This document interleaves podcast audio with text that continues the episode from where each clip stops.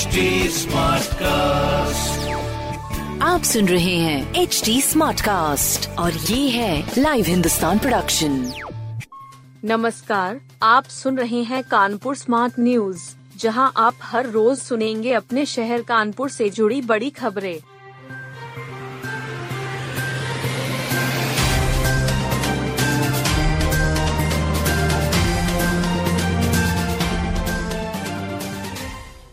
सीटों के लिए मारा मारी चार ट्रेनों में बढ़ाए कोच। गर्मी में लंबी और प्रमुख ट्रेनों में वेटिंग के मद्देनजर रेलवे ने राहत वाली योजना लागू की है। सूबेदारगंज एलटीटी सहित चार ट्रेनों की लंबाई 48 48 मीटर बढ़ा दी है। इसका मतलब यह है कि इन ट्रेनों में 22 के स्थान पर 24 कोच लगा दिए हैं। एक कोच की लंबाई 24 मीटर होती है। इसके अलावा गुवाहाटी से उदयपुर तक लंबी दूरी की स्पेशल ट्रेन चलाने का शेड्यूल घोषित किया गया है। सफ़र करने वाले यात्री इसमें अपना रिजर्वेशन करा सकते हैं। ट्रेनों में अतिरिक्त कोच लगने से 150 नंबर तक की वेटिंग अपने आप कंफर्म हो जाएगी। कारोबारियों ने महापौर को सम्मानित किया। टेंट सर्विस ओनर्स एसोसिएशन द्वारा महापौर प्रमिला पांडे को सम्मानित किया गया। दोबारा महापौर बनने पर सम्मान किया गया है। आयोजित कार्यक्रम में चेयरमैन बलवीर सलूजा, अमित साहनी ने कहा कि प्रमिला पांडे के महापौर बनने से कानपुर का विकास और तेज गति से होगा। कार्यक्रम के दौरान भाजपा जिला अध्यक्ष सुनील बजाज, पार्षद जीतू बाजपेयी को भी सम्मानित किया गया।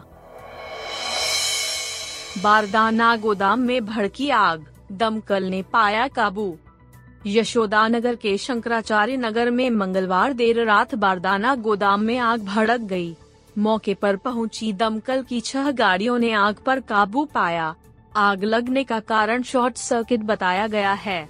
नौबस्तान निवासी महेंद्र प्रताप साहू ओम नमः शिवाय ट्रेडिंग कंपनी नाम से व्यापार करते हैं, जिसमें चिप्स, नमकीन, रिफाइन समेत किराने का थोक बारदाना सप्लाई करते हैं। मंगलवार देर रात करीब तीन बजे अचानक गोदाम से लपटे उठने लगी। हिंदी पत्रकारिता में बड़ा बदलाव। राज्य सूचना आयुक्त नरेंद्र श्रीवास्तव ने कहा कि तकनीक के साथ हिंदी पत्रकारिता में बड़ा बदलाव आया है। हिंदी पत्रकारिता भाषा विशेष क्षेत्र तक सीमित नहीं है। भाषा के आधार पर गौरव की अनुभूति हिंदी पत्रकारिता के केंद्र में रही है। हिंदी पत्रकारिता दिवस के मौके पर सीएसजेएमयू के पत्रकारिता एवं जनसंचार विभाग की ओर से आयोजित संगोष्ठी में बतौर मुख्य अतिथि उन्होंने अपने अनुभव भी साझा किए। क्विज प्रतियोगिता के विजेता छात्र छात्राओं को भी पुरस्कृत किया गया। समाज में पत्रकारिता के माध्यम से परिवर्तन लाने की भी बात कही। गावस्कर का सपना पूरा। ग्रीन पार्क में लिफ्ट पूर्व भारतीय कप्तान सुनील गावस्कर का सपना जल्द पूरा होने वाला है। उनके कहने पर ग्रीन पार्क स्टेडियम में लिफ्ट लगनी शुरू हो गई है। ढांचा तैयार कर लिया गया है। 10 जून तक लिफ्ट लगाने का काम पूरा हो जाएगा।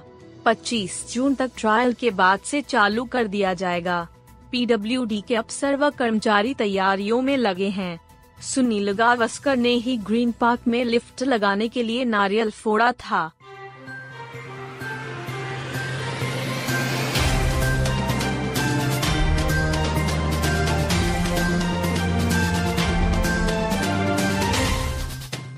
आप सुन रहे थे कानपुर स्मार्ट न्यूज़ जो की लाइव हिंदुस्तान की प्रस्तुति है।